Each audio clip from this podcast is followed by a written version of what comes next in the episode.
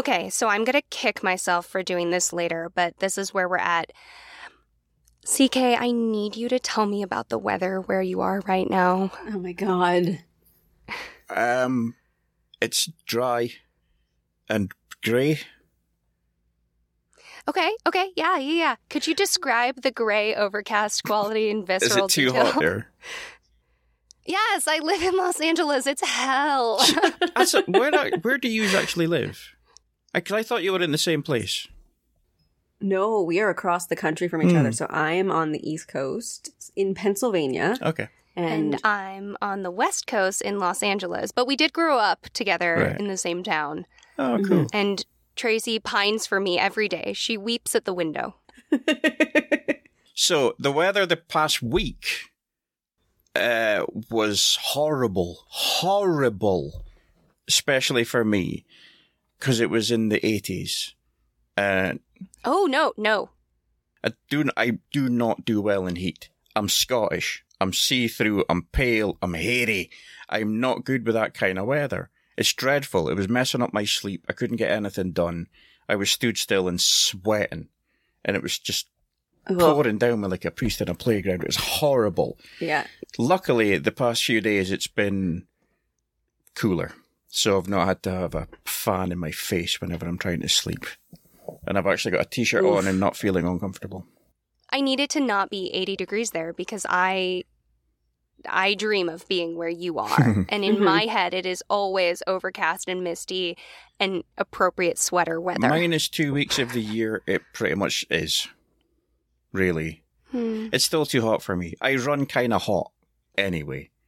So I used to have a job years ago working in a cold store and it was minus 45. There was no wind chill or anything, but it was a freezer. And when you first start, you get salopettes, you get your jumper, you get your gloves, you get your boots, you get your hat with the flaps. Mhm. It, it becomes t-shirt weather eventually. So it's, that's what I, that's what I like. So, I don't know if I could ever have that become t-shirt weather. I'm the kind of person who goes out to LA where Rowan Hmm. is and it's 95 degrees and sunny and I'm in jeans living my best life. Mm. I mean, I'm always trying to get you to commit to having our future castle be somewhere exciting. There's a village for sale. There's a village for sale in Scotland with a sort of mini castle in it. Oh my god. Yeah, wait, I need this. I need this village. I forget what it's called. I think it's in Perthshire. But yeah, um, Seriously? yeah, yeah. I'm, I'm not making it up. There was a village for sale. Oh, I thought you were kidding. No, it's it's, Oh no, it's I a, could tell I could tell immediately he was serious. There's a wee lake and stuff, or a loch. Um, and the Murthers and me were like, shall we? Shall we do it? Shall we make it Casa CK it. eventually? But no. Um, yes. I've got bad credit.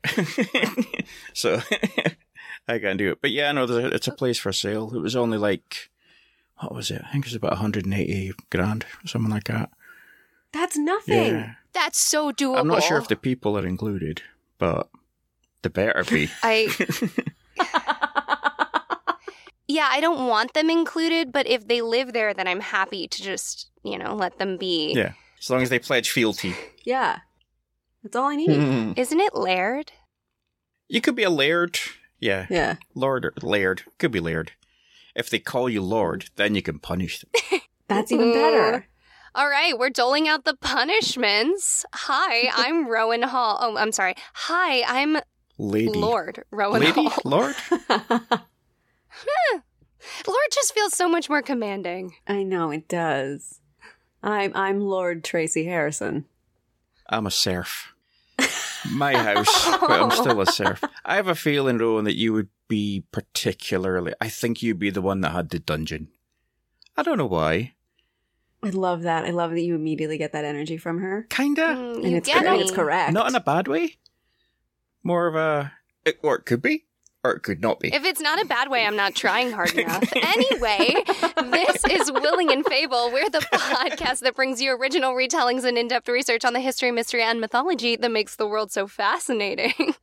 And if you would like to support this podcast, you can leave us a review. Find us on Patreon at patreon.com slash Willing Fable. Check out our merch on our willingandfable.com site, or you can support us by running through the woods like the blurry cryptid your heart is telling you to be. No matter what, we're glad you joined us for this episode. because you may have noticed we have a different voice joining us on the podcast today. we would like to introduce you to the host of the Mirths and Monsters podcast, the one, the only CK. Hey, CK, tell him who the heck you are. Hello, my friends. I can die happy now. It's I, Ron. I have to admit something to him. When we need to hype each other up, we do say that to each other. really? It's so Oh, charming. it's fantastic. I don't know where it came from. It just seemed like a natural Scottish thing to do. Just, you know, become a stereotype, but in the best possible way. It's truly the best. That greeting, Thank the you. second your podcast plays and you do that, I get an instant burst of serotonin. Mhm. You're not actually the first person or peoples to say that. It seems to be quite a. And here we go for a lot of people. Just um, when that kicks in, I don't do um, voiceover man, or voiceover man is sort of retired, temporarily retired for a little bit because his throat was getting constantly sore. But the hello, my friends thing just sort of set people on the path to. This is going to be comfortable. Mhm. Okie dokie folkies also really. Okie dokie pokies. Yeah. it's a sort of it's it's uh it's the epilogue of each episode. So that's where you know that you've reached the end of the, the the story, the end of the book, if you will. Or maybe it's the the appendix rather. Um so you go from the story to Oh no, we're back in real life again, but it's still good. Yeah. That's where Okie dokie folkies came from. So, for anyone who is hearing our new friend talk and doesn't exactly know what's going on, CK is a podcast legend. If you like the topics that we discuss on our show, if you like to laugh, you are going to have a wonderful time listening to Mirths and Monsters. It is an award winning podcast. Uh, it, we can't say enough good things. And while our show is traditionally on the adult side of the topics that we love to explore, because CK's podcast is family friendly, this episode will be as well. So if you have little ones, for once we invite you to join us all together for a story. Normally, we have to scoot the little ones out of the room, but today, not so much. So, before we dive into this episode, we do have one other very cool friend we have to talk about. Leah from Greenleaf Geek decided to keep sponsoring us for the summer. We are so happy. Oh, over the moon about it because she is, as we've said multiple times, all the best things about the nerd and D&D community. She makes custom dice for people who play all types of tabletop games. She has a curated collection of dice. She's got merch. She has adventure calendars, which is like an advent calendar, but for nerd dice related things. We each have a couple of sets of her custom made dice. She is so clever. She created them. The most recent set based on our characters. She made past sets for us. They're just gorgeous. I use them all the time. And of course, if you want to get just scads and scads of dice, check out her curated collection. There are a couple of options based on our Wizard and the Rogue story. And when you shop Greenleaf Geek, please use our code Willing and Fable. That's F A B L E for 10% off your order. Go to greenleafgeek.com or search at Greenleaf Geek on Instagram and Twitter. All right, friends, are we ready to talk uh, mirths and fable, willing and monsters? Willing for some fabled monsters. All right, well, wrap for it up. today, We're done. that's us. that's us. Thanks, everybody. Bye. Slant you, my friends. I'll do that at the end. yes. Sorry, sorry, sorry. I love it. so, for willing mirths and fabled monsters, CK, you picked this topic. What made you want to explore Bigfoot? So, I have covered Bigfoot before on my own show. Um, I actually did a two-parter called the Bigfoot Barbecue because annually, each kind of Bigfoot gets together and, you know, they meet up, have a barbecue, share stories, all that kind of Mhm. thing. Mhm. This one happened to be in Canada. And uh, me and Finn, Finn the wee man. Finn's my dog, by the way. He's also in it. My cats are also in the show, including little Ray Skywalker, who wants to take over the world and also loves Barry Manilow. Puny mortals. yeah, uh, which will be the next pin. Um, and also Bobby and Castiel are in it. They're my, my two eldest girls, uh, who are heavy metal fans, who also do the security. But yeah, so the Bigfoot barbecue, you get your Bigfoots and you get your Yetis, and they all get together and they have fun and they enjoy. So I'm really, I am genuinely fascinated by Bigfoots, which, believe it or not, is the actual plural for Bigfoot, is Bigfoots. Is it really? It is. Bigfoots. It's Bigfoots. So, what when I was doing the research for it and speaking to them, it was uh, finding out that there's so many different places have their own version of uh, a Bigfoot or a wild man. They're always called wild man. Different times. Mm-hmm. I'm sure they would just be wild peoples now. But you know, um, that the translation for a lot of the the terms is wild men or wild man. So places Mhm. like Australia and China and Nepal, Tibet, India, um, not so much the UK. We had Hagrid. That's about the closest you're going to get to a Bigfoot. And I was just really fascinated by how many different kinds there were, but also of a they were similar in nature at the same time. So, yeah, because they've gone so far back too, Mhm. thousands of years back, it's just something that, yeah, just really, really interests me. So I found out while researching for this episode, I heard a name that I'd never heard before. Uh, and it was a a Bigfoot that was known as a skunk ape. Yes. And it was introduced to me as a name that they use down in Florida in the US. and I don't know why this really threw me because I always think of Bigfoots as being closer to the north, in the woods, in the Mhm. cold, hairy. If there's not snow, there might be in the near future. Mm. And I heard this story.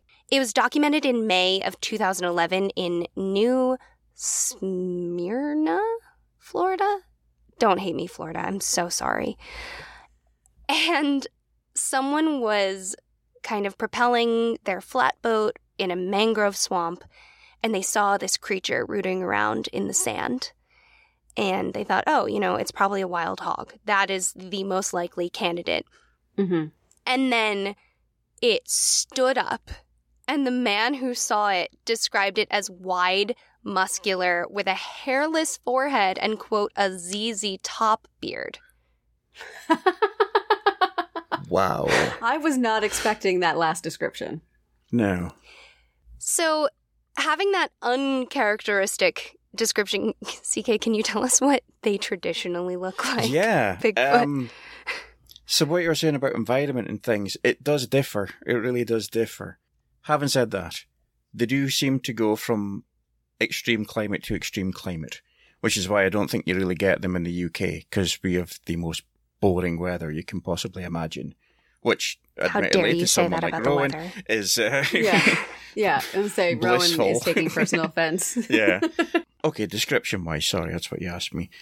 In the main of their faces, and also in general, you can get Bigfoot, Yeti, all that kind of thing. They can range from about six foot high to 15 foot high. What? Yeah. 15 feet high? That's too many. It depends on which one you're talking That's for. three of me. That's like five of me. It's it's, it's uh, yeah. So that they're in that scale. So the Bigfoot themselves or the Sasquatch, there is a bit of a different. th- So the Bigfoot is more the American side of things, and the Sasquatch is more the Mhm. Canadian side of things. But they do travel. They don't need passports, but they do travel. So they they are they more likely to be about six to nine feet high, with Okay, thick sure. black, dark brown, reddish kind of hair. You, of all the ones that we're going to talk about, the Bigfoot is the one that will, people will be uh, be able to automatically picture right away. Because if Mhm. anybody's seen Bigfoot and the Hendersons or Harry and the Hendersons, whatever it was called over there, Harry and the Hendersons, yes. that Mhm, kind of mhm. thing. Whereas your Yeti and your abominable snowman, which is a horrible word for it, that was a mistranslation from an old uh, newspaper article from the word for Really? Yeti. Yeah. Um, Yeti, I think, is, was actually two words. It was yeah, meaning, uh, oh no, it was meant to be meh. M E H hyphen T E H. Mhm. So I think me meant, I think it was mountain and te meant uh, snow, I think. I can't quite remember, unfortunately, but there was a Mhm. British fella who did the article and translated it incorrectly as sort of icky man, yeah, sort of thing. Oh. But it became abominable. So it was, Could you Mhm. imagine just walking around being like, "I'm a, I'm the Snow Mountain Man," and then all of a sudden you read the first press about you, and you're like, "Really, icky man? yeah, Come on!" abominable. How very dare you? It's so Downton Abbey. It is very Downton Abbey. Yes. So yeah, but um, they're roughly the same height as that as well. The Yowie, which is the Australian one, it comes from an Aboriginal Mhm. word uh, Yuwi, Y U W I, which actually means dream spirit. So Mm. I was just talking about this to somebody else. That the the Yowie is about six, between six and twelve feet for that one. Again, sort of brownishy hair. It's Australia, so they don't have snow. Hopefully, they don't feel the heat either. But it means dream spirit, and as while it is seen as a, a physical being, it's also considered a sort of the sort of loose translation is also like a god of nature. Um, it's seen as a sort of deity, but also seen as a physical, actual being as well. Uh, the Yeren is the Chinese one, over six feet tall. Again, doesn't specify how much over. Could be seven, could be 42. I don't know. So, the one that stands out though, the ones I looked into, is the one in Indonesia, which is the Orang Pendek. So, orang, like orangutan, is like, means, uh, Right. Orange Man, I think, Okay. or Orange Man of the Woods, I think. Orang Pendek. So, this actually means little man. It's a pot bellied creature from two and a half foot to five foot in height. So, if I'm related to any of the Bigfoots, it's gonna be this one. So, but it's actually very close to description to orangutans themselves, as they are um, that sort of height and that sort of build and things. So I don't know if the two have kind of Do they still have big feet? Like they're tiny little pot-bellied men, but with the same size. yeah. It didn't foot. specify with that one. I think they're I think they're more in um, proportion to their height. So there's nothing that really like I'm I'm weird with my feet because I'm only five foot eight and I've got size thirteen feet. So if I ever get thin, I'm gonna look like the letter L. So, in general, they do kind of fit a very similar height sort of look. It's sort of darkish brown, black hair, which makes sense Mhm. because they'll be camouflage. Mhm. The Yeti obviously is white, so it's more like a polar bear than uh, a Bigfoot. That kind of thing. Um, so they're all very similar, apart from the little fella in Indonesia. I love the little fella. I Yeah. want to hang out with him at the barbecue. I just can't stop imagining what epic hugs a freshly washed Bigfoot would give. Yeah, slight downside with that is that they don't really wash. Even for hugs? They're just like big, long, hairy armed hugging machines. Oh. Yeah. Hugging machines. Oh. Well, no, because if they clean themselves off, they're not going to blend in with the surroundings anymore. There's no body shops out there, I don't think. Do we have any idea how many people Yes. believe in Bigfoot? I'm so glad you prompted me with that question. Because I wrote it down. I did do the research on this as well. And in America, the land of your people, 25%, one in four people believe in Bigfoot. Okay. in Canada, where people are sensible, are just 21%, so pretty much one in five. Oh. However, however, what lets this down is that in America and Canada, 65% of you people believe in aliens. I'm sorry, you said lets this down when you meant to say makes this awesome. Not, no, not from my, not from my perspective. More, more Americans and Canadians believe in aliens than they do in Bigfoots. Which one is more likely? All of them can be my friend, is what I'm saying. Yeah, I could go with all of it. Yes. Mhm. The aliens thing, I haven't delved into that side so much, I must admit. I'll be unbelievably surprised if there was no kind of alien out there. hmm It's very big, very big place. Um, but I, I think I just found it a little bit surprising that something that to me anyway, seems a lot more viable an option to be real is way, way below in the fact of the aliens are more believed in. I think it's because it's just so much easier to look out at space and, like you said, see that it's so big and go, well, anything's possible. But, oh, I've lived on Earth my whole life and I've never seen this thing, which means it can't be real. And that's just not a great way to live your life, if you ask me. Well, no, I mean, yeah, I've not seen the wind either, but I know it's there. Right. So, Well, exactly. hmm yeah, unless you breathe, ha, and it's cold. yeah, the thing with the, the the you make a really good point about looking out at space and seeing flipping Nora, that's really big. hmm But if you think about it on Earth, relatively speaking, while forests and stuff are still being knocked down uh, a horrible degree, there's still a huge amount of spaces on this planet that haven't been breached by human feet. Because it Mhm. is so vast out there. I mean, you could go into a, a slightly big forest somewhere and never be seen again if you take a wrong turning. Is that an invitation? So, And I think it's an invitation to go live out in the woods, Baba Yaga style. I'm going to be doing that one. That Yeah. story, by the way. How could Are I not do a story about a house with chicken legs?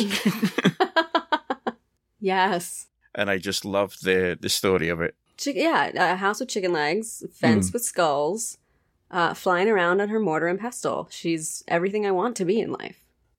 Actually, CK, you can answer this question for us. Is it mortar is the stick part and pestle is the bull part? Or is it pestle is the stick part, mortar is the bull part? I can confidently answer that as yes. I believe the pestle is the stick bit. Okay. What you that's what we're going with. Those are the rules. CK said it. The mortar is the bull, the pestle is the smoosher. We got it right. We At did it. At any point, we could have looked this up, and at no point nope. did we. All right. So I think it's time for us to talk about the origin of the name Bigfoot, because I did a little research into this. Eric Bailey writes for the LA Times that in 1958, Jerry Crew, a logging company bulldozer operator in Humboldt County, California, discovered a set of large 410 millimeter or 16 inch human like footprints sunk deep within the mud in the Six Rivers National Forest. Supposedly, upon informing his coworkers, many claimed to have seen similar tracks on previous job sites, as well as telling of odd incidents, such as an oil drum weighing 450 pounds or 200 kilograms having been moved without explanation. The logging company men soon began utilizing the term Bigfoot to describe the mysterious culprit who had apparently left the prints and moved their equipment, causing a sense of paranoia among the workers. Big nope. Big mm. yes, big friend. That would be so scary. Yeah, but it okay, so yes, big friend now, but if you're at work and it's a construction site where I feel like a lot of true crime things kind of happen, I feel like just seeing footprints would make me nervous. Versus in the woods, if I see those footprints, it's like a shark in the water. You know, this is where you go. Well, I'm yeah. the trespasser. okay, okay, my house, your house thing. Yeah. Well, there will be at least one guy on that place that would have thought, well, is he union? If he's not union, he can't be here. Especially in the 50s. Mm-hmm.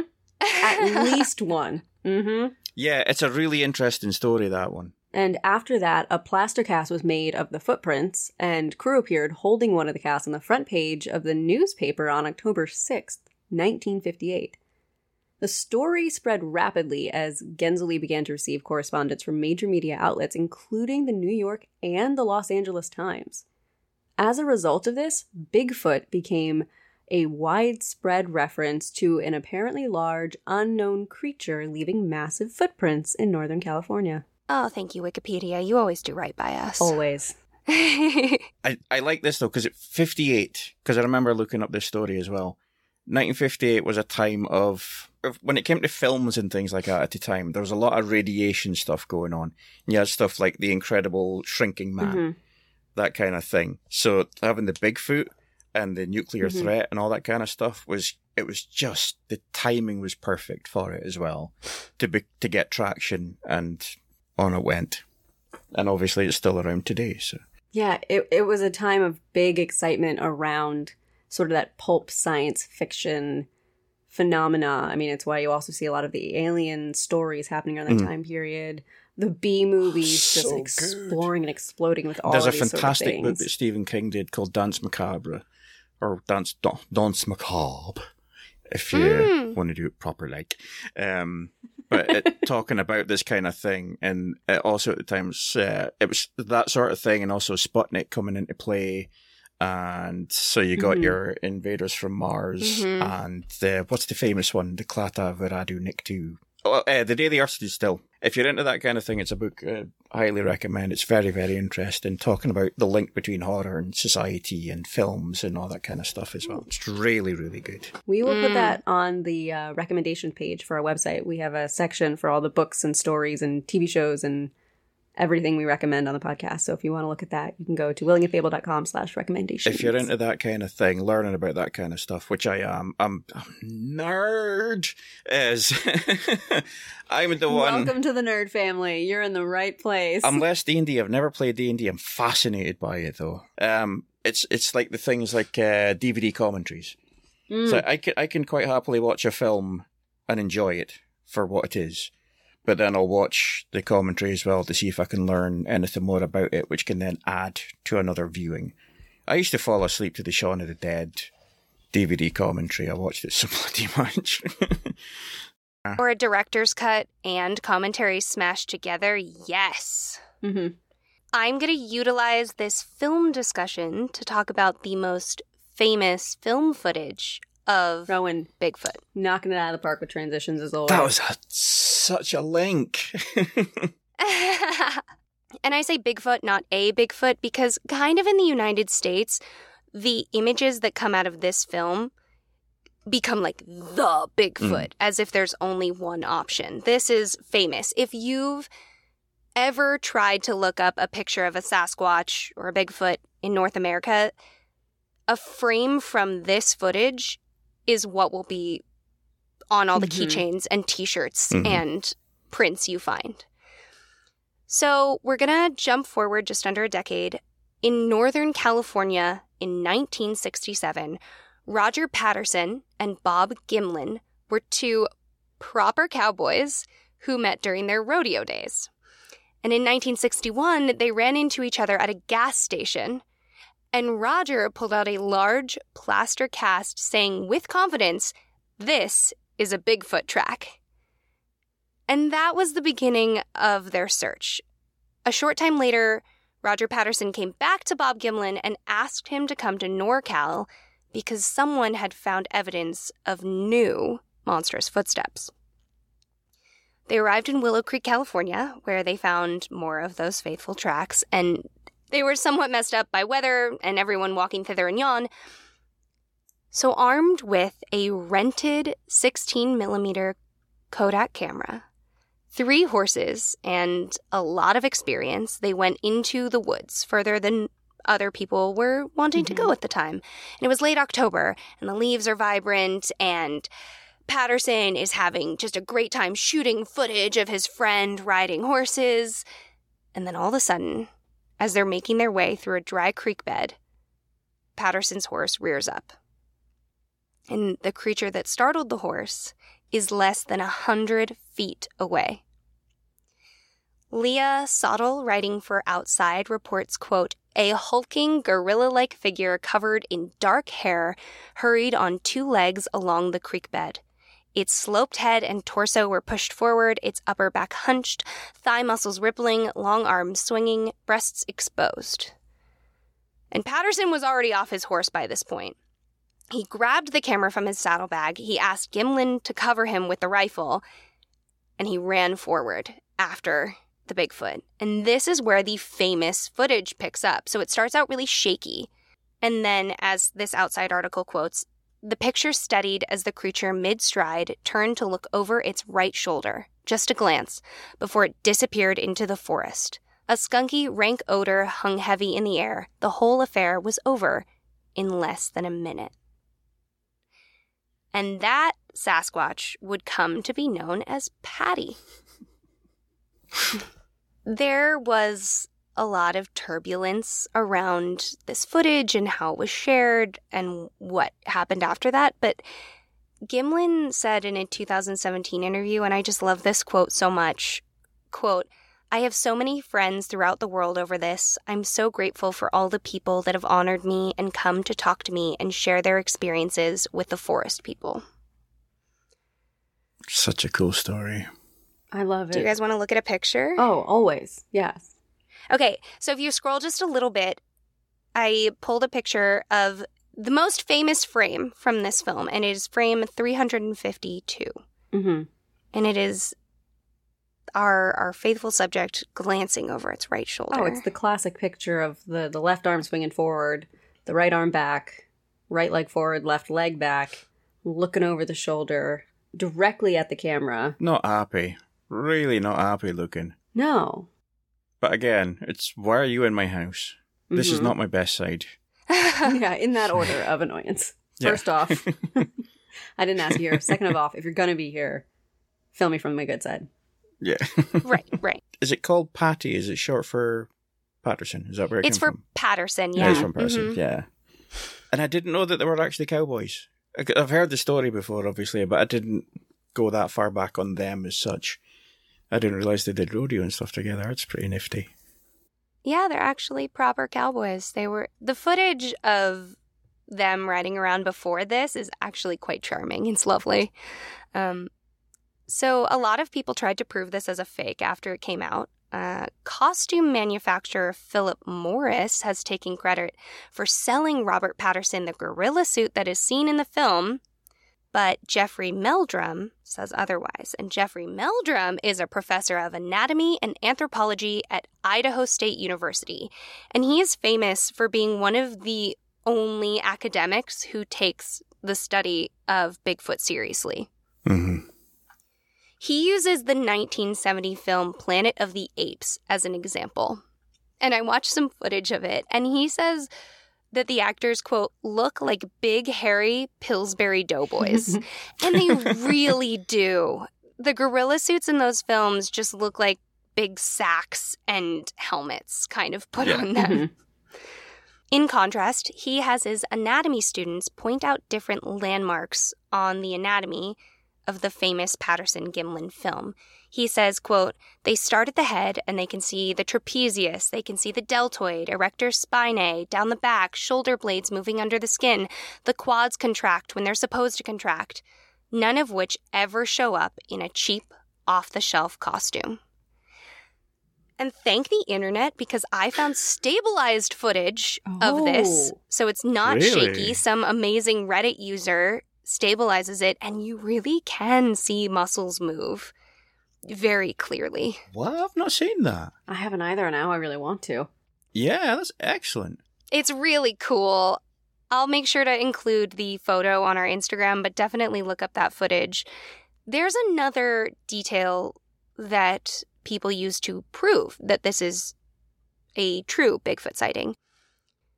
And that, like nearly every Bigfoot sighting ever, is footprints. Mm-hmm. Enter Barackman. Uh, he's one of the co hosts of Animal Planet's Finding Bigfoot, and he has a massive collection of plaster casts of Bigfoot feet. He says of the specific footprint from Patty, quote, the trailing leg of the creature shows a great flexibility in the foot. There are a few frames where we can see Patty take her heel off the ground, but yet keep the entire forefoot in touch with the ground. One of the footprints showed a very distinctive pressure ridge, a push off that comes about as a result of the very flexible midfoot. And now I have a picture for both of you of Gimlin holding plaster casts of Patty's feet. First of all, can you imagine walking into someone's home and just seeing feet everywhere? You're probably in Quentin Tarantino's house. it's yeah. They weren't displayed mostly, they were slotted in kind of like a bookshelf archive. Mm. I don't even know if you'd know what you were looking at.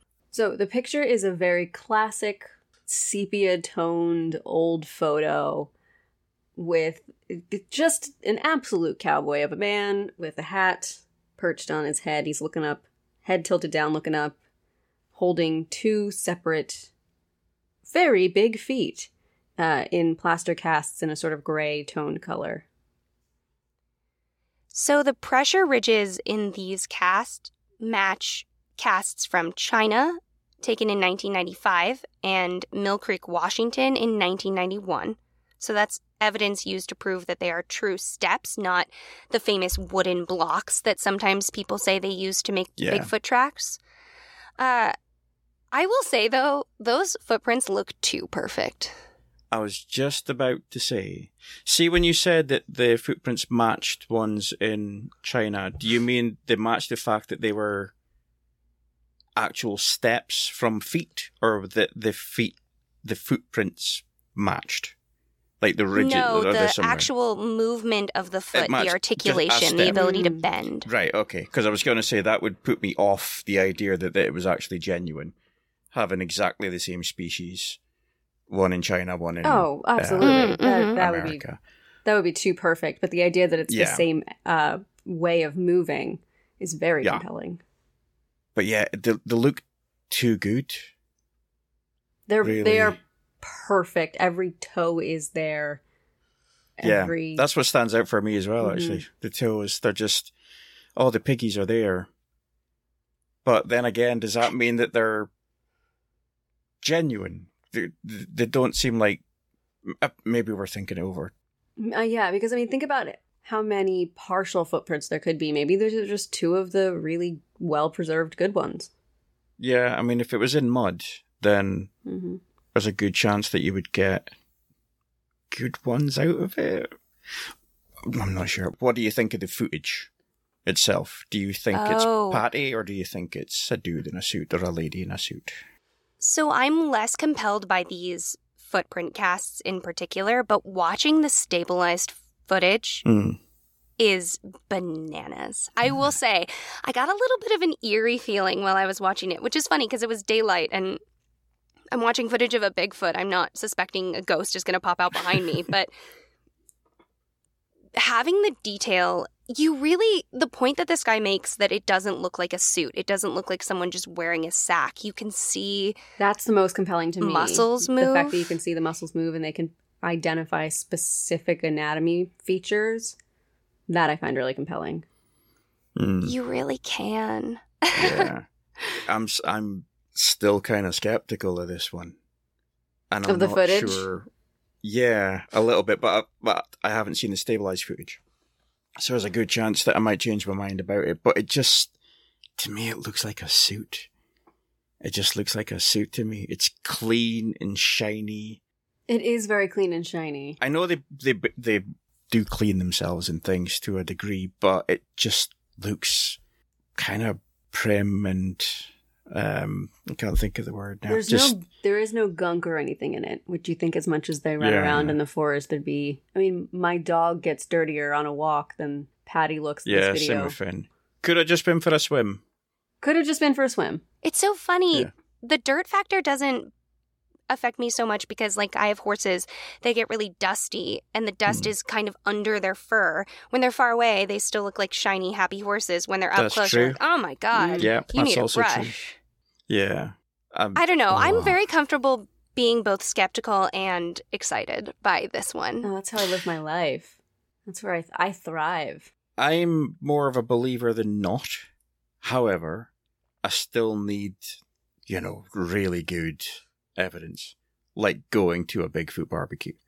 That way, I do know really, that. really, really want to go to a Bigfoot barbecue. I will bring something delicious. I don't know what Bigfoot's favorite food corn. are. They never bring corn. CK, have you read any sightings that you actually believe? So, sightings wise, yeah, there is actually. I can mention some of them to you if you wish. I would love that. There are some that I believe more than others. The first one I'm going to mention, I don't. Mm. Flat out do not believe it whatsoever. Not nothing to do with the fact that it's in Russia. The stats I was talking about earlier on, I couldn't find any stats for Russia or, or former Soviet Union, and I couldn't find any stats of sightings or belief uh, in the UK either. Again, Bigfoot's not really a thing here, particularly. Uh, we've just got Glaswegians on a Friday night, so. But the the sightings here, there's it's just kind of funny. 2011 or 2011, if I'm going to be American about it. Is that a very American thing to say 2011? Yeah, I well, I say 2011, or I do say 2021, or I did say 2020 actually, but I do say 2021. Yes, so this one I think is less believable than others. So, always been searches for Bigfoots and Yetis and Yowies and Yerens and all that kind of thing. So, 2011 or 2011, uh, Russian officials in the Kemerovo region. I'm not even going to attempt doing the accent because I will offend someone. So they made the claim that they found irrefutable proof of the existence of a Yeti there. Now, the proof turned out to be branches that were slightly bent, an unclear footprint, one footprint, Hmm. and some grey hairs. Now, that could be me, really grey hairs, a footprint, and uh, yeah, if I bump into a tree, it's going to hurt. So they, they said that they found the Yeti's cave, they found his bed, and all this kind of stuff, and they took no pictures, they took no video footage whatsoever, nothing, no DNA testing, nothing of the sort. Yet they still claim that there's up to 30 Yetis living in Siberia, and that they're actually Neanderthal men who survived. Oh, that's a really bold claim for very little evidence. Yeah, Yeah. practically none. Um, really, it's just, uh, I don't know. It's if you're gonna make something up, at least fake a footprint casting or something like that. I'm not saying that the Patterson, uh, Gimli. It's not Gimli, is it? What's the fella's name again? Gimlin. Gimlin. I keep thinking it's Gimli. That's a dwarf, isn't it? Yeah. yeah. It's from Lord, Lord of the Rings. Yeah, um, I'm not saying they did, but if you're going to fake something, put a little bit of effort into it. Um, there is another one. So this one is, it's not a sighting as such, but it is a sort of a feel good story. So this is over to Everest, Mount Everest. Largest mountain in the world. I believe it still is. Uh, 1951, a British explorer called Eric Shipton, with a P, Shipton, took a picture of an unusual footprint in the snow while he was trying to find a different path to the top. Because it's, you know, easy enough to go up to Mount Everest on the well trodden path. No, Mhm. let's find another way to do it. Show off. Yeah, you got to make But- it challenging. Yeah, oh, heavens above. But the reason it was unusual is that the footprint had a, a thumb to it as well, uh, like an opposable thumb. And he thought it was a bit odd, which is fair enough. Yeti! He cried. Quietly. Avalanches. But he took it, he showed it to a local hunter, and the hunter said, no, it's a footprint of a tree bear, which is why it had the thumbprint, because it had an opposable thumb for gripping, Mm. for climbing up Hmm. the trees. Mhm. So this leads to, it, it turns out it, it was a tree bear, it wasn't a Yeti. Shipton made it to the top, came back down, lived a fruitful, happy life, I'm sure. Um, I stopped looking into him because it moved on to a different part of the story. But there was a young kid who was obsessed with Yetis. He was called Daniel Taylor, and he grew up to write a novel called Yeti, The Ecology of Mystery. He's been trying to find the Yeti for decades. He hasn't. He hasn't found it yet. Mhm. Eh? But there's an area that he was told that would be best to search, and he was told this by the King of Nepal. Nepal, sorry. Oh. And the area is the Barun Valley in Nepal. And because of this, in large thanks to his efforts, this uh, amazing piece of geography, this territory here, is now a national park and is protected. And there is a Yeti trail that you can follow um, in that place as well.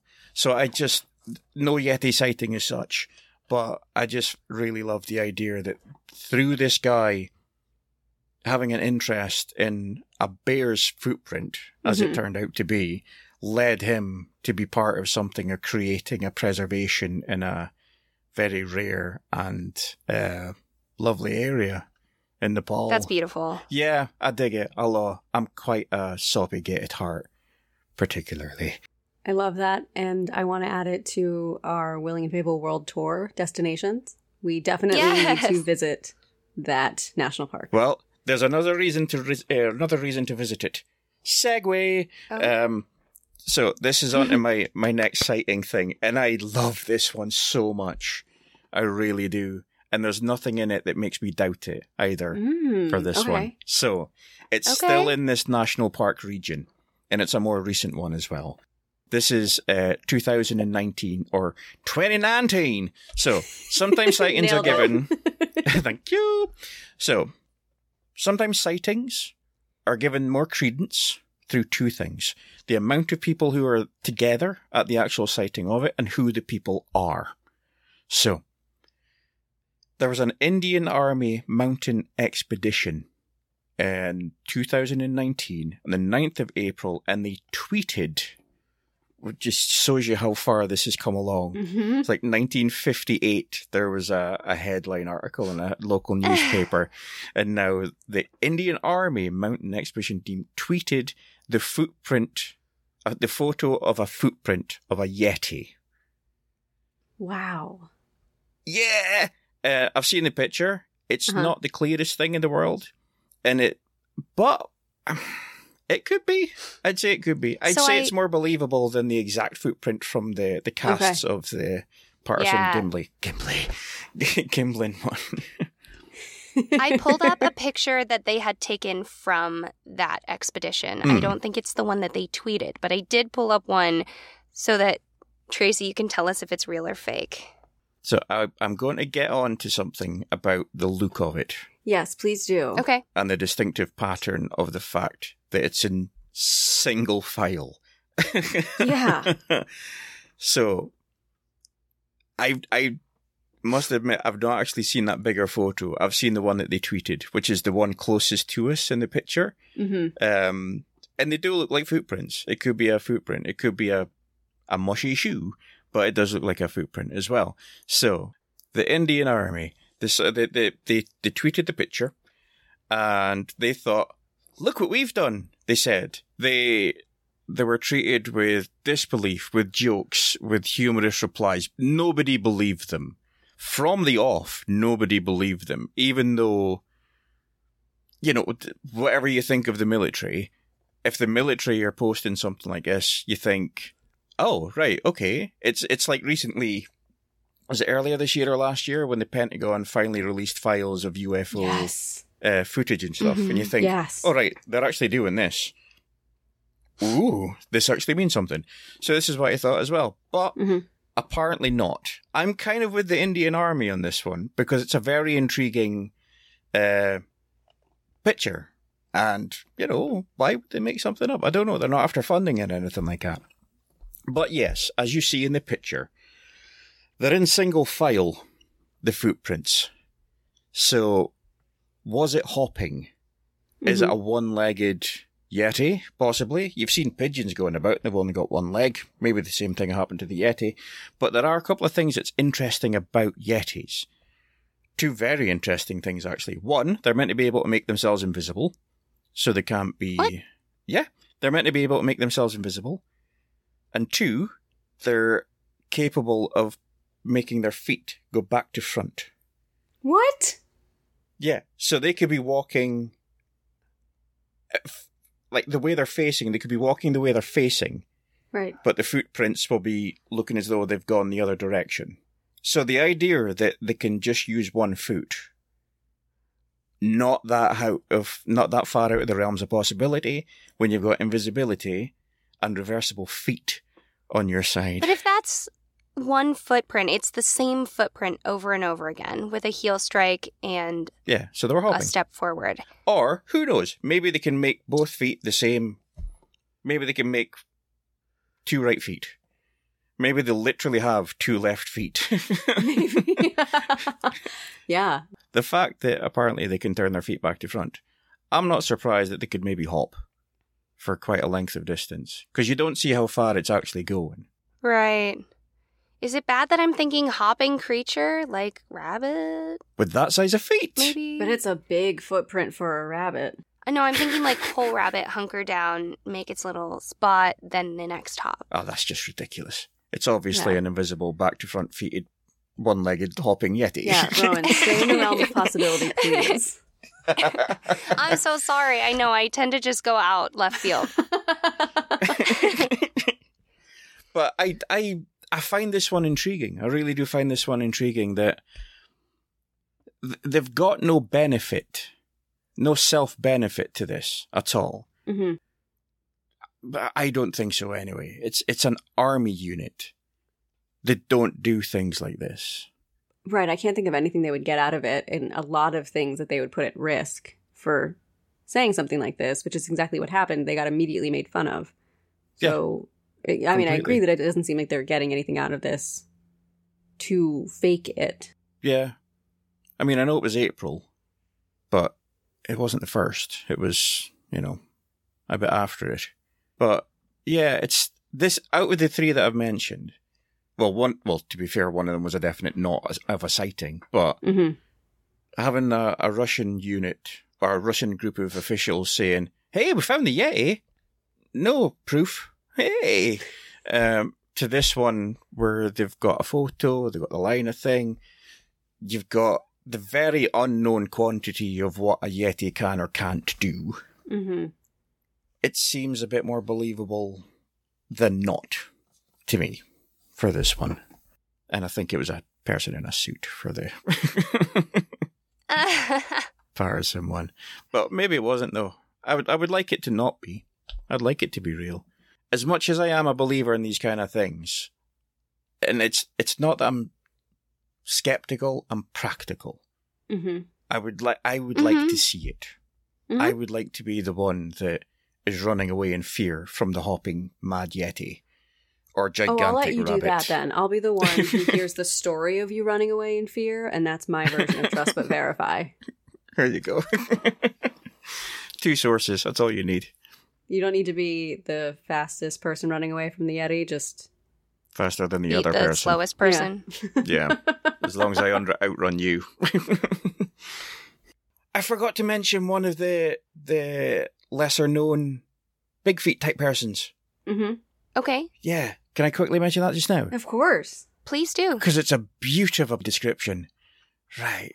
Let me find the little fella. Here we go. Got him. Right. So I was looking through other ones. So we covered sort of Asia. We've covered um, Americas, um, Russia, things like that. But Mhm. there's one in South America, sort of based in Brazil. So it's sort of, it's sort of a Bigfoot, but slightly different because it's not bipedal. It's uh, a quadru- quadruped, Mhm. um, unless it's rearing up to Mhm. scare somebody off. Arrgh. But the two interesting things about it is it's got one eye. It's a cycle. It's a Mike Wazowski of a Bigfoot. It's in the center of its head, and even better, it's got a mouth in its belly. what? How That's- is this the one that you forgot? This is the best one. I know. Well, there's not much that's actually known about it particularly. It's it seems to be much more myth than believable. So th- I like to think of it as the, the balance between on one side there's a myth which is which we're going to cover like the description of, of what a myth is, and um sort of like the believable side of things and the story side of things. This one's a lot more onto the story side of things, but it's got a mouth on its belly.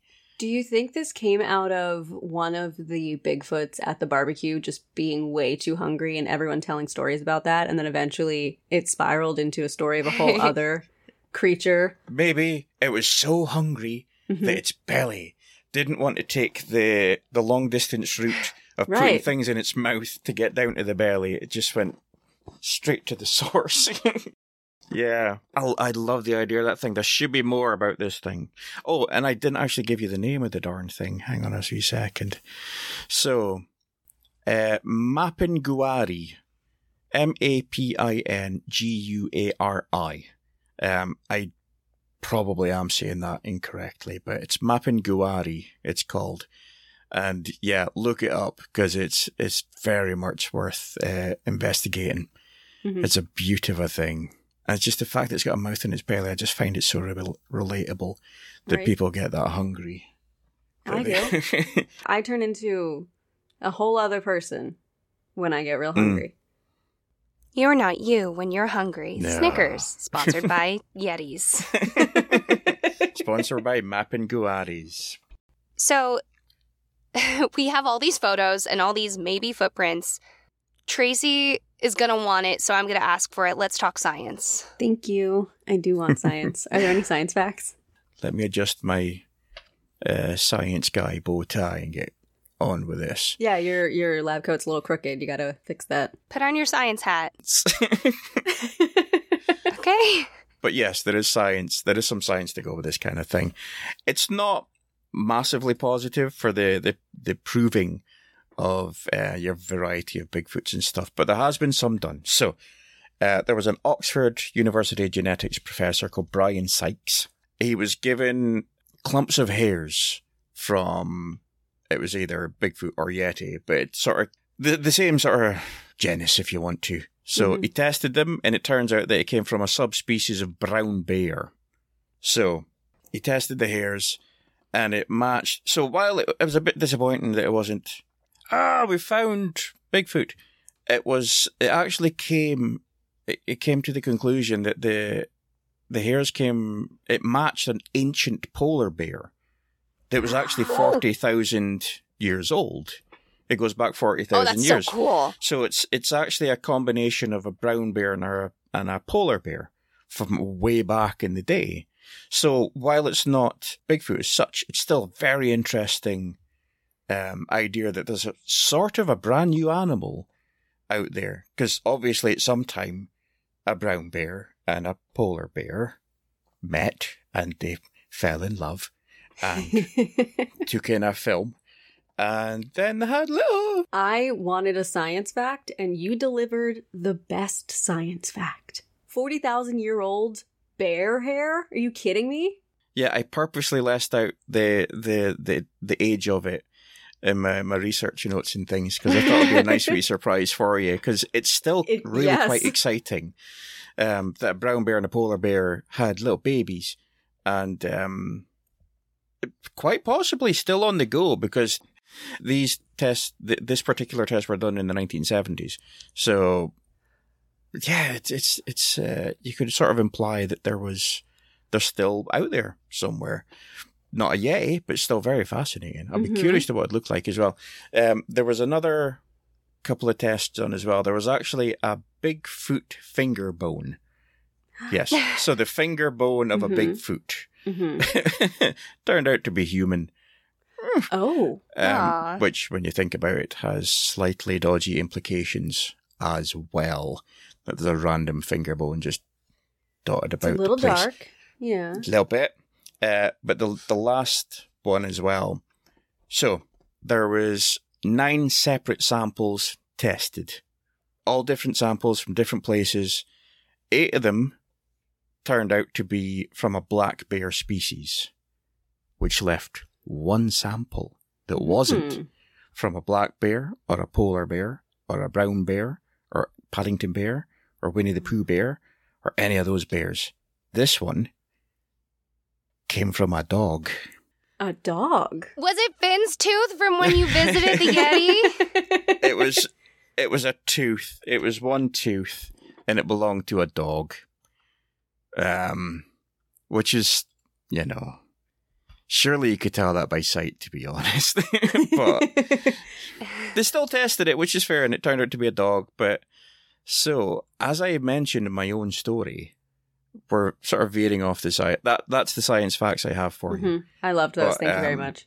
Yeah. Um, I did mention in my own story that when I spoke to a yeti called Terry, um, and I was inside his wee house there, you know Mhm. those little units you get for keeping like uh, drawing pens and paper clips, Uh-huh, and uh-huh. it's like one big unit with little drawers in it yeah. Mhm. they have them full of hairs of different animals that they scatter around they places that dis- folk are going to try. Yeah, it's a distraction. Did you leave some hairs while you were visiting? I'm always covered in hairs. I'm I'm covered in cat. Did you I'm covered donate? in dog. Did you donate some hair Probably, to yeah. them? From this thing on my face, yes. Yeah. As you can tell from my head, bone? I am very much of the egg variety. But this beard thing is, yeah, it's halfway down my chest now. So it's a guarantee that I may be a Yeti in someone's sample.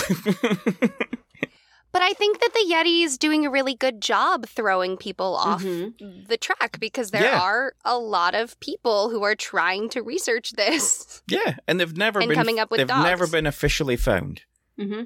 Never, never been officially found. No matter what those Russian affili- officials will tell you, that they never have. That's why it's still ongoing. Which is why they had to take counter counterintuitive action, counter actions rather. So obviously they're going to have things in place. Counter-espionage. Counter espionage from I know. from the Yetis.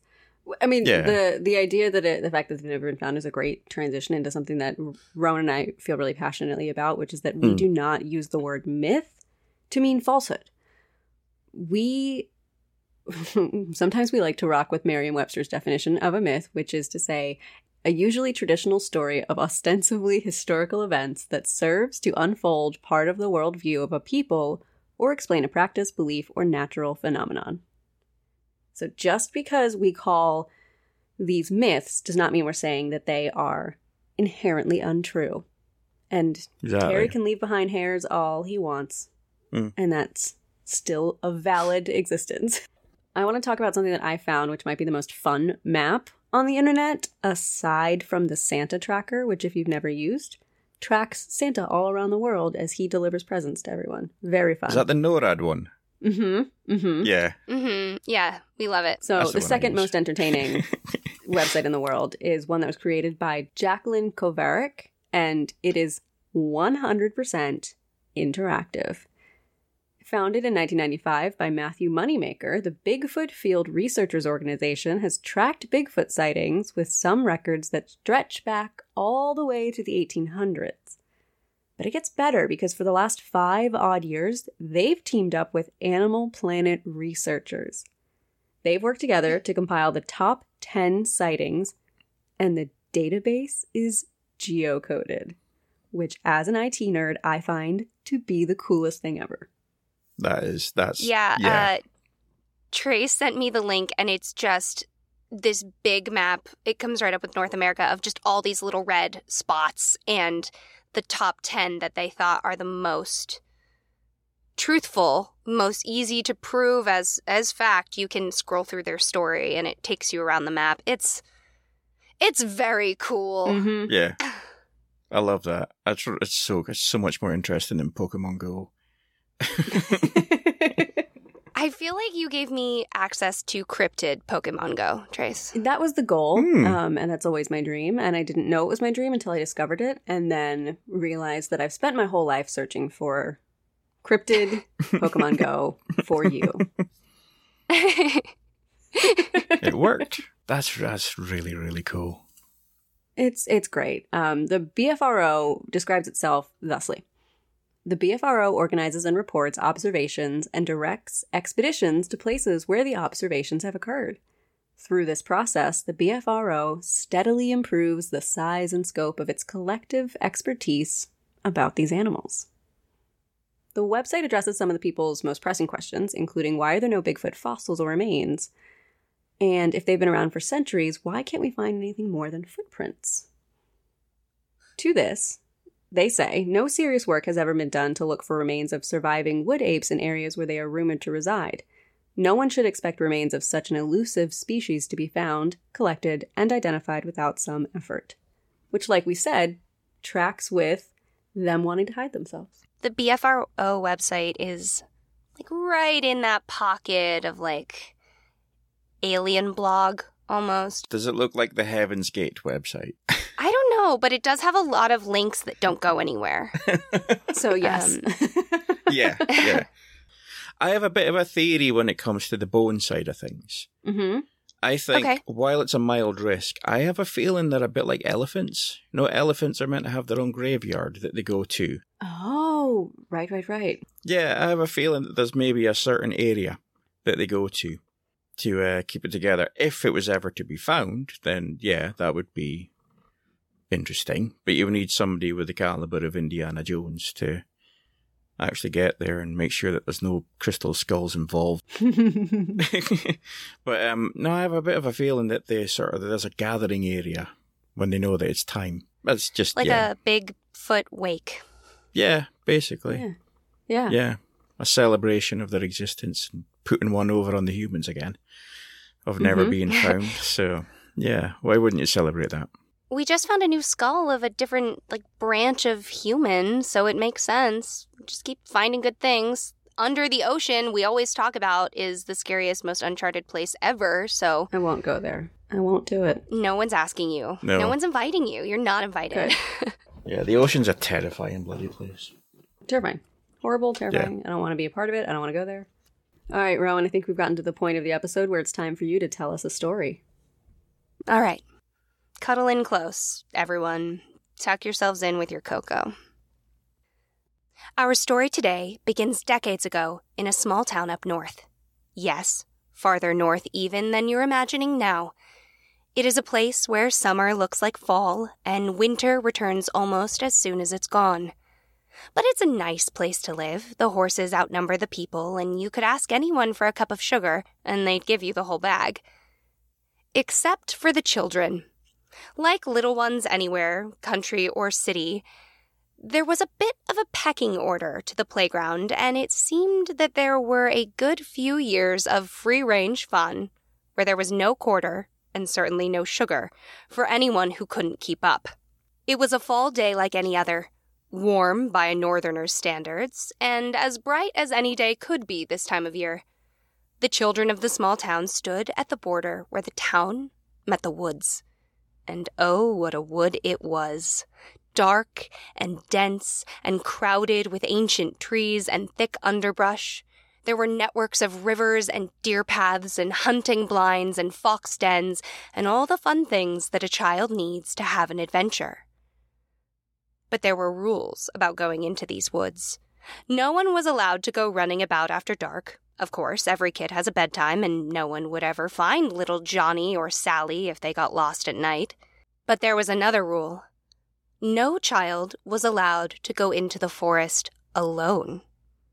Everyone, everyone in the town knew that there was a monster in the woods, and to go in alone was to become a snack.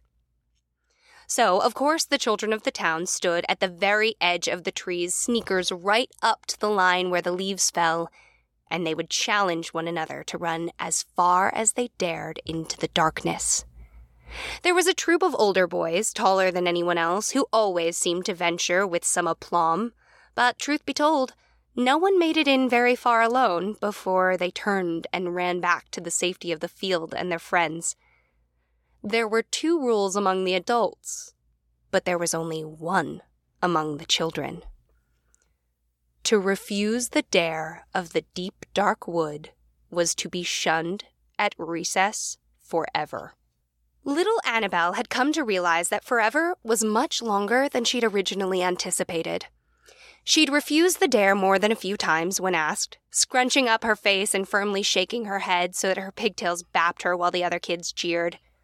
The little girl was not particularly verbal, some would say shy, and she'd thought that she didn't want Eric or Ansel or Rebecca's approval anyway. But it turned out that she did. She wanted to be one of the kids in the gang very, very much. So on this faithful autumn day, when everyone was laughing and testing one another at the edge of the woods, little Annabel, shrinking in the back of the group, made a decision. No one had asked her, or even acknowledged that she existed for that matter. So the whole riled up lot of them were very shocked to see her marching right up to the line of the trees. And then keep going. And going. And going. She passed the log everyone used as a marker. She passed the furthest tree Jason had touched last week. Annabelle went so far that she couldn't hear the shouts of the other kids bouncing among the brush anymore. Annabelle was poorly equipped for this adventure. Her patent Mary Jane slipped on every rock and branch, and she only had the juice box she'd been determinedly squeezing for sustenance. The poor girl hadn't given a single thought to the reality of the forest, beside the fact that she wanted friends.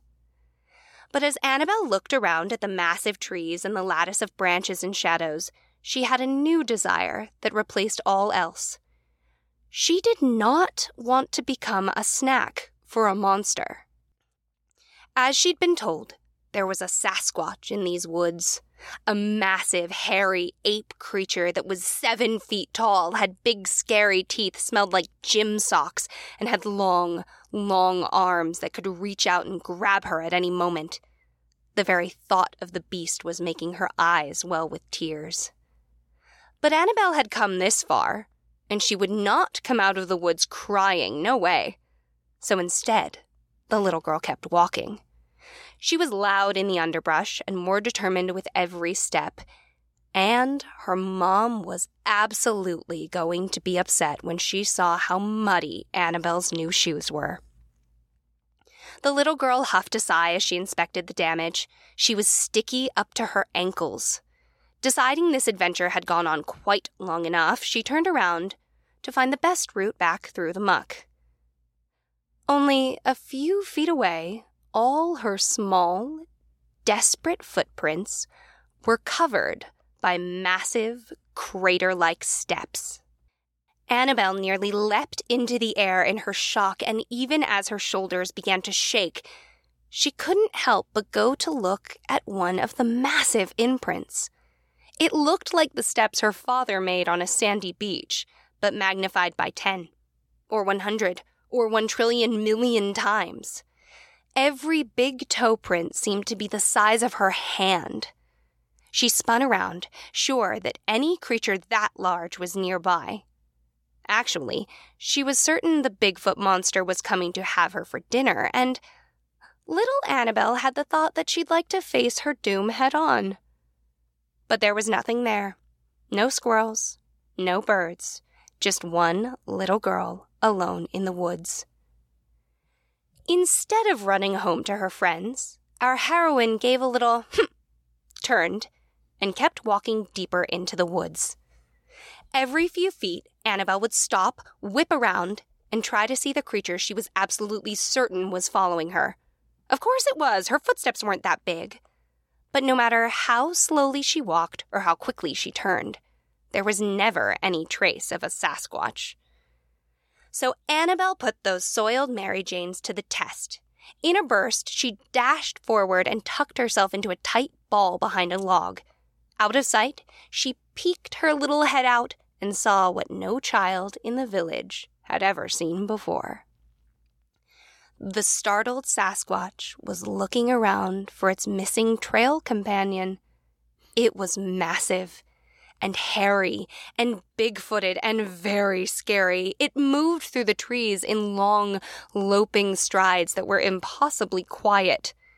The creature's fur was a rich, matted brown. And yes, Annabel did think the monster smelled just a bit. But for all its height and scariness, the Sasquatch was walking very carefully on top of Annabel's footprints, pausing often to sniff the air or use its long arms to inspect something on the ground. Mustering all her courage, Annabel stood.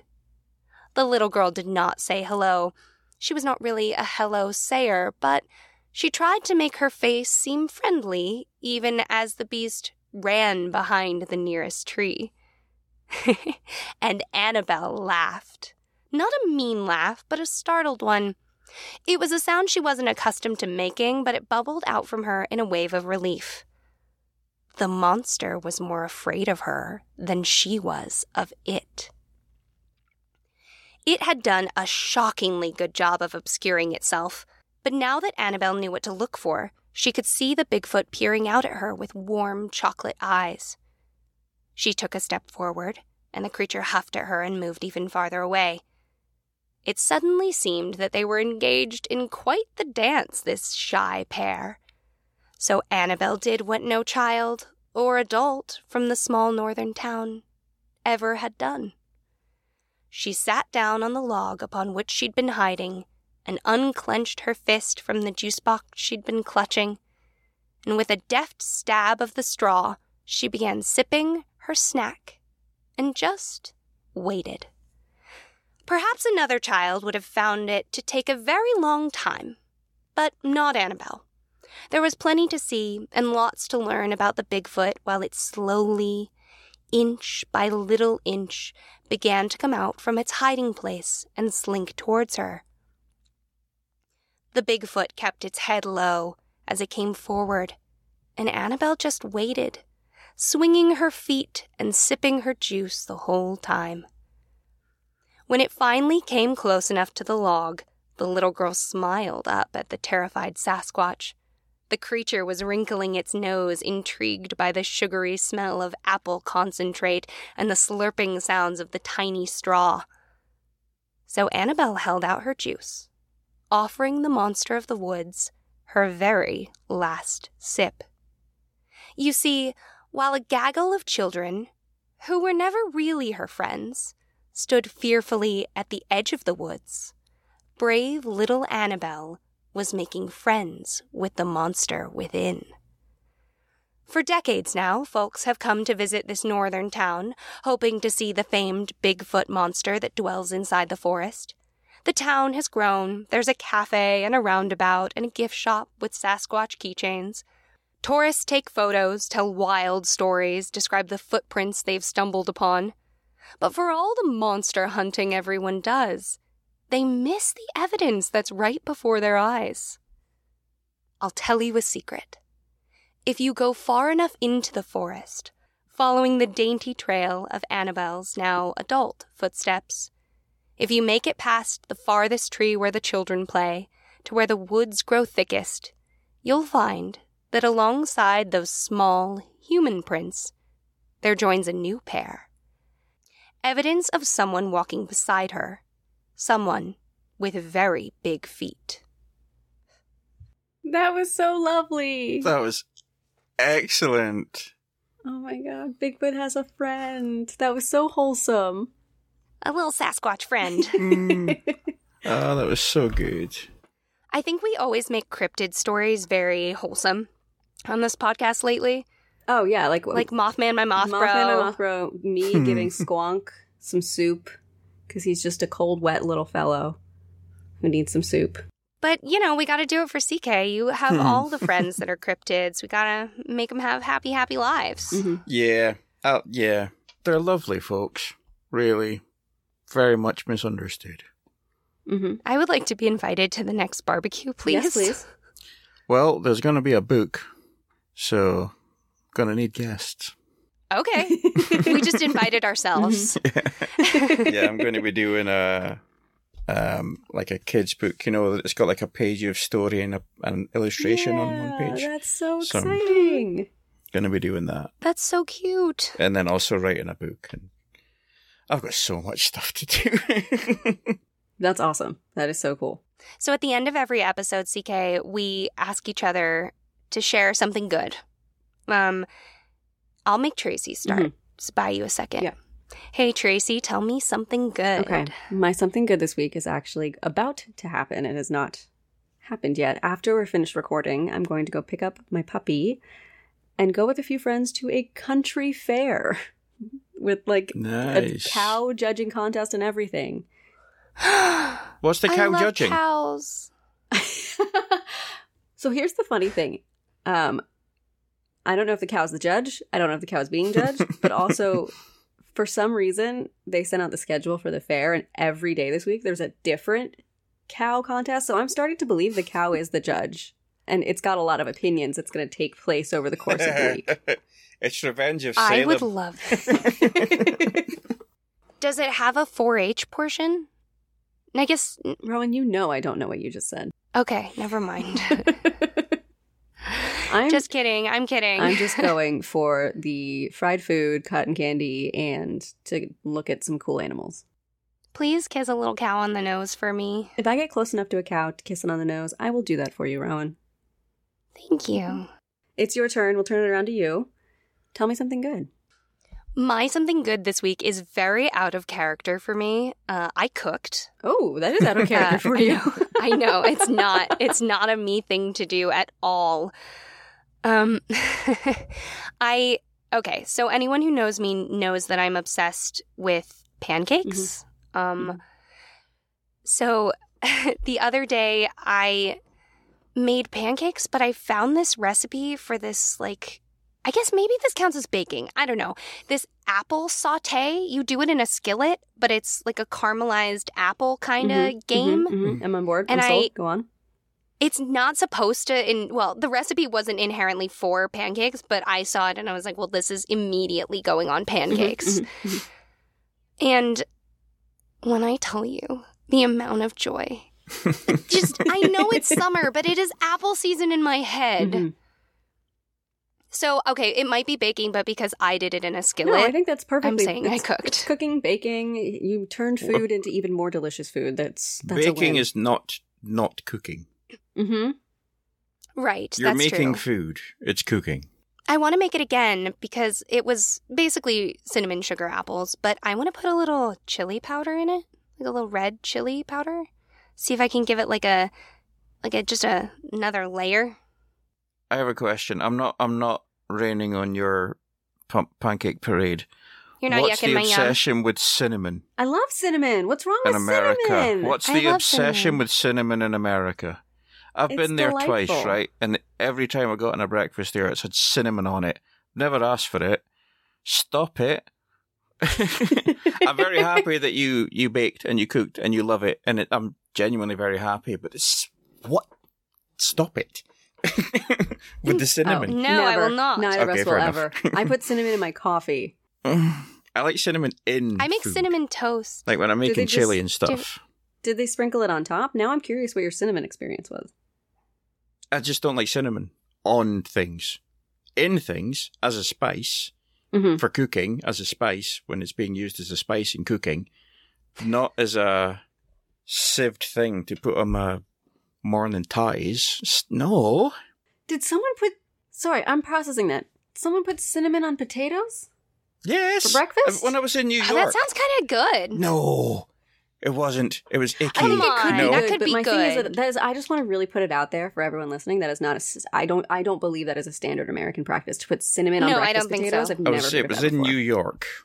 Was it the, in a Times weird Square. fancy cafe? No, I used to live in New York. That's not an inherently potato thing. It was a No, breakfast thingy. I say no. They put everything on there and then they added cinnamon. I believe that that happened. I'm sorry that it did. That does not feel like a standard experience. Ruined Breakfast New York potatoes- for me. I feel like we as Americans have to take ownership of a lot of like American things in general, but I will say I'm not a part of that cinnamon experience. and as a Scottish No, no. person, I'm not going to mock another country's cuisine. that is a dangerous game. yeah. I mean, haggis is delicious, obviously. And so is macaroni pies, which I had some of last week, and you can't get them in England. It's macaroni and cheese inside a short crust pastry Oh, that sounds so pie good. casing. The one thing that we miss, that we do not have in America, that we are sorely lacking in is hand pies. We just don't have hand pies. Yeah, what you call pies aren't pies. Well, your I your are they? pies are more likely a dessert type of thing. yeah, yeah, yeah. Well, they're- pies here is yeah, it's right, meat. yeah, you guys have meat pies. Meat pies, like a chicken pot pie. I Yeah, do love chicken pot pie. yeah. Well, that's a Mm. pie to me. So pie is like a crust. You probably watched Bake Off, right? All right, Mrs. Lovett. Okay. All right, it's your turn. Tell us something good. Um, actually, the macaroni pies were a real highlight of my year. I've got I've two things right. So one is actually visual and one is foodal. So I live in England now, but you can't get macaroni pies or butteries down here. Butteries are basically lard and salt. Mm. Basically, Um, it's it's like a no butter? it's like a, well, yeah. Well, lard, lardy buttery. They're also called rowies as well, or morning rolls. If there's anybody from Scotland listening, they'll know what I mean, especially the northeast of Scotland. It's like a morning sort of bready type food. And macaroni pie, like I just said, it's macaroni and cheese inside a short crust pie casing. And you can't get them in England. I've got a mate in Texas who got them because they've got a British food shop over there. So I Mm. Begged my Mm. niece up the road in Aberdeen, where I'm from, Aberdeen, Scotland, not Seattle, um, to send me down some macaroni pies and rowies. And ah, I was so happy. They're just so good because you can't get them down here, and it was just the tastiest flipping thing. Did you inhale it with joy or did you eat it microbite by I microbite? managed to hold off for a day before I had Wow. any of them. Oh my Um, god. Wow. So and then I got it down to the last pack of Rowies, and I ate four of them at half past three in the morning because I, I just, I Uh, had. yeah, to, that's uh, truly the best time to eat food. yes, That's fourth when meal. I do most of my being awake. So, Mm. so I think you've seen this. I'll show you this one quickly because it's a visual one. Someone made me a hat. Is it a learning hat? oh, it looks God. gorgeous. Oh, it's, it's my incredible. CK So- hat, the one I wear when I'm traveling. So I'll slightly describe it. It's a sort of. It's not a top hat. It's a similar style to a top hat, but shorter. There will be a name for it. I can't remember which. Um, so it's not an Abe Lincoln thing. It's about half the, the, the height of that, but it's covered in um, cogs. I love the cogs not just because of the the steampunk kind of thing, but I'm slightly obsessed with time, Mhm. clockwork, and all that Mm. kind of thing. Because you get to my age and you start to think of time a bit more. Um, Mm. wee feather. It's got a nice wee key on the side. It's got a Bigfoot badge just there. Mhm. it has a little thing. uh, It's got a wee black cat with a skull on it, which represents Ray. It's got Nessie just on the side there, and it's got my goggles at the front. And it was made for me by a Merthyr, That's so cool. and it's my Incredible. favorite thing. I mean, I'm quite happy to you can send just wear a it pic. everywhere. Yeah, well, I'm going to start doing TikToks as well. And I didn't want to Mm. start doing it until I had my proper CK attire, as it were. I've got my kilt upstairs, so oh, incredible. my That's purple amazing. tartan kilt. But yeah, I've got I love I've it. got a lot of things to be happy for. Um, recently. I was meant to be coming over on a holiday in October, but unfortunately that's had to be postponed. I'm going to a crime con in London in September, so I've got a That's amazing. few Oh, I'm things so jealous. going on at the moment. Mhm. So yeah, I'm a very fortunate fella, and I've got people who dig me, and one especially who really, really, really digs me. So yeah, I'm a happy dude. Good. Very fortunate, Yeah, I love to hear that. and very happy to be on here as well. That could have been my my one good thing, to be honest. No, I'm glad it wasn't. That's something that a lot of people do, and I was I was wondering if you were going to expand onto something more because I always get excited. Didn't even when people... think of it. I, I love it. I love no, it. No, I like it when people tell us. Yeah, I like when we actually get to hear about people's lives. That's what, that's my favorite part of something good is it's it forces us to look at our lives and be grateful for small things that happen every week. I Mhm. used to be a really miserable sod, to be honest. Um, everything was not everything, but it'd be it'd be quite easy to complain. Mhm. But I sort of grew up a bit, really. While things aren't perfect, I've got so many positive things in my life that keep me going and keep me happy. That I'm a truly fortunate fella. So, yeah. Thank you so much for making us so fortunate and joining us. And we hope everyone listening had as much fun spending time with CK as we did. Guys, we're on an international call. Hmm. It's this is so awesome. We're so lucky and thank you for reaching out to us when we were new baby podcasters when we first started. That was a big reason that we like, felt like we could stick with it Mhm. and we're so grateful. Really? Um Yeah, So, it really yeah. was. It meant a lot to us. You reached out when we were very new to this and you were treating us with respect like we were equals and talking about our what we did and offering to help and offering to do promo swaps. No one had done that for us before. And it meant it meant You're a lot. One of the reasons this corner of the internet is so good. The Facebook group is good for that as well, actually. But the thing is, it's it's like a pay it forward thing because I got that mm-hmm. treatment from a lot of people when I was first mm-hmm. starting as well. So it's only fair that the stuff that I've learned, whatever level it happens to be on, goes forward to somebody else. Also, the subject matter that you do is really up my alley as well. True. Um, holy moly, used to her. I'm very not professional. I'm very un- unorganized. Is that the word? But oh my god, I'm in the shadow of people who know what they're doing. Ah, don't put that And on me. Therefore, my lessons paid off, or Yes. something. And for Rowan and I, it's not that we do everything well. It's just that uh, we we do everything a lot. We do everything a lot. I should do that as well. Nearly four years I've been doing this. It's Congratulations. four years on the 18th of August. But in the vein of paying it forward, Mm. All of our listeners, please go check out Mirths and Monsters. If you like our podcast, you are absolutely going to love CK and his cast of furry, time adventuring, space, ad- well, yes, time world travel, adventuring got friends. Crypto cycle. It's Mhm. fun. And when you do go visit Mirths and Monsters, please remember that the Willing and Fable family is made up of all of the best people in this here haunted woods we call the internet. So don't forget to rate, review, and subscribe to our friend CK's podcast when Oh, you that'd go. be cool. Yeah, I keep forgetting to say that stuff. We got you. Yeah, We're leading the I, hype I make train. sure I say the things that people like, and then I go away. I no, I really appreciate it though. I really do. Um, I just try and have fun, basically, and um, some folk dig it, and uh, yeah, so I keep doing it. I think you're succeeding. Eh, you know, Well, we can turn it over to you so that we can have a, a little fangirl moment. Can you say your Mirth's closer? yeah. Okay, so thank you for having me on your show. Those who are listening, I hope I've not ruined a Willing and Fable episode for you. You have not. A Willing Mirths and uh, And Fabled Uh, Monsters. fabled monsters. Fabled Monsters episode, yeah. But so, until next time, my friends, sláinte your good health. Yay! Thank you all so much for joining us today. And remember, stories grow with the telling. So if you like what we do, tell a friend. or tell a foe. And we'll see you soon, okay?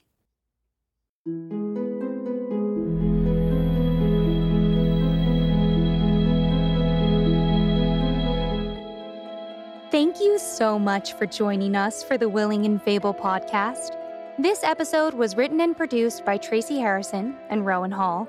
That's me. Our music was written and performed by Taylor Ash, and our logo is by Jamie Harrison. If you ever want to watch or read what we're reading, head over to willingandfable.com for our show notes and custom merch. Or find us at Willing and Fable on Instagram, Twitter, and TikTok to join the discussion. We hope you'll rate, review, and subscribe to our podcast using your favorite listening source. And check out Willing and Fable on Patreon, where we have more than a few surprises for you, including custom artwork, stories, and access to our secret Discord channel. And of course, join us next time for another round of original retellings and in depth research on the history, mystery, and mythology that makes the world so fascinating.